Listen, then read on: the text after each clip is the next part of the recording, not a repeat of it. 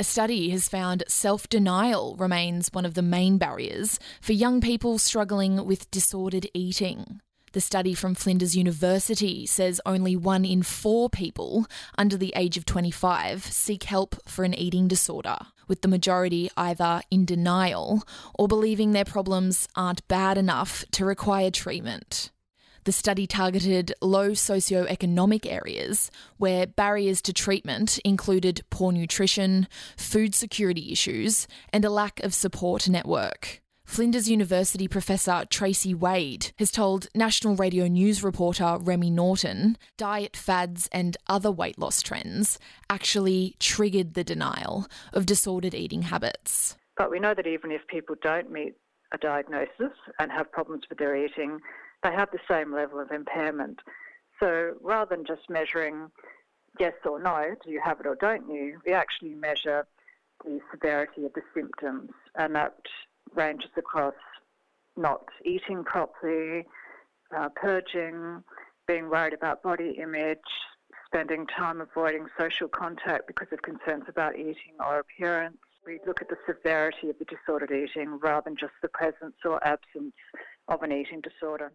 Then, from there, what was the correlation between high eating disorder symptoms and the denial of the illness? The denial of disordered eating is quite common and it's a little bit different from other mental health problems like depression and anxiety, where people perhaps are more willing to recognise the symptoms.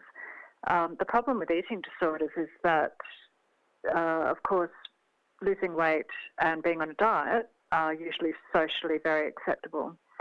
So it is a real challenge to, to overcome that social acceptability. It um, is a significant association that, um, and in fact, it's the strongest one out of all the, the ones that we looked at, including stigma. People talk a lot about the stigma of putting your hand up to say you've got an eating disorder.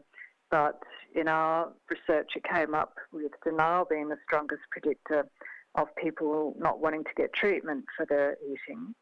And denial is really just about not recognising the seriousness of the problem. Why did your study then target low socioeconomic areas? Well, a lot of uh, studies, a lot of intervention studies are done with university students, done with people from higher socioeconomic status.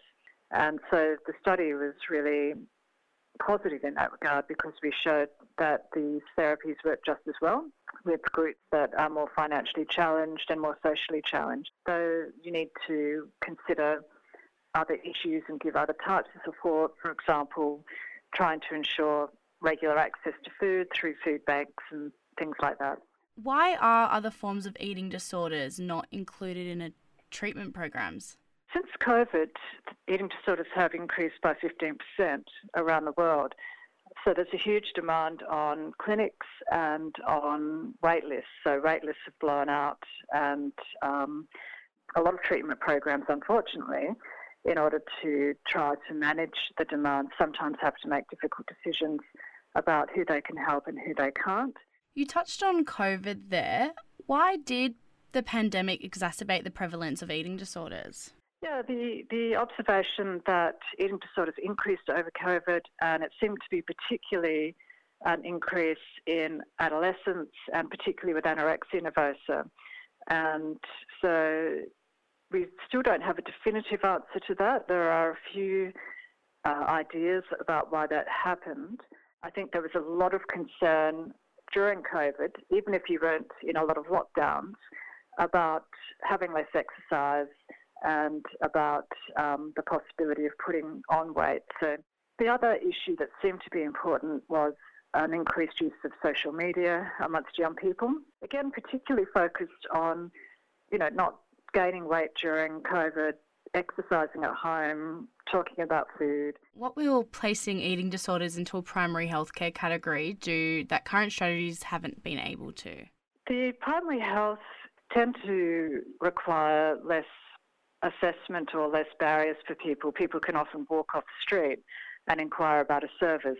If you're going to a tertiary healthcare service, you need a GP referral and you might, um, you know, be quite a wait list, so it can take a time even to be assessed. The idea of primary health is just making it much easier for people to even inquire about help, even to say, look, I don't know if I need help. Can I talk to someone psychologically when people are being referred to a specialist service?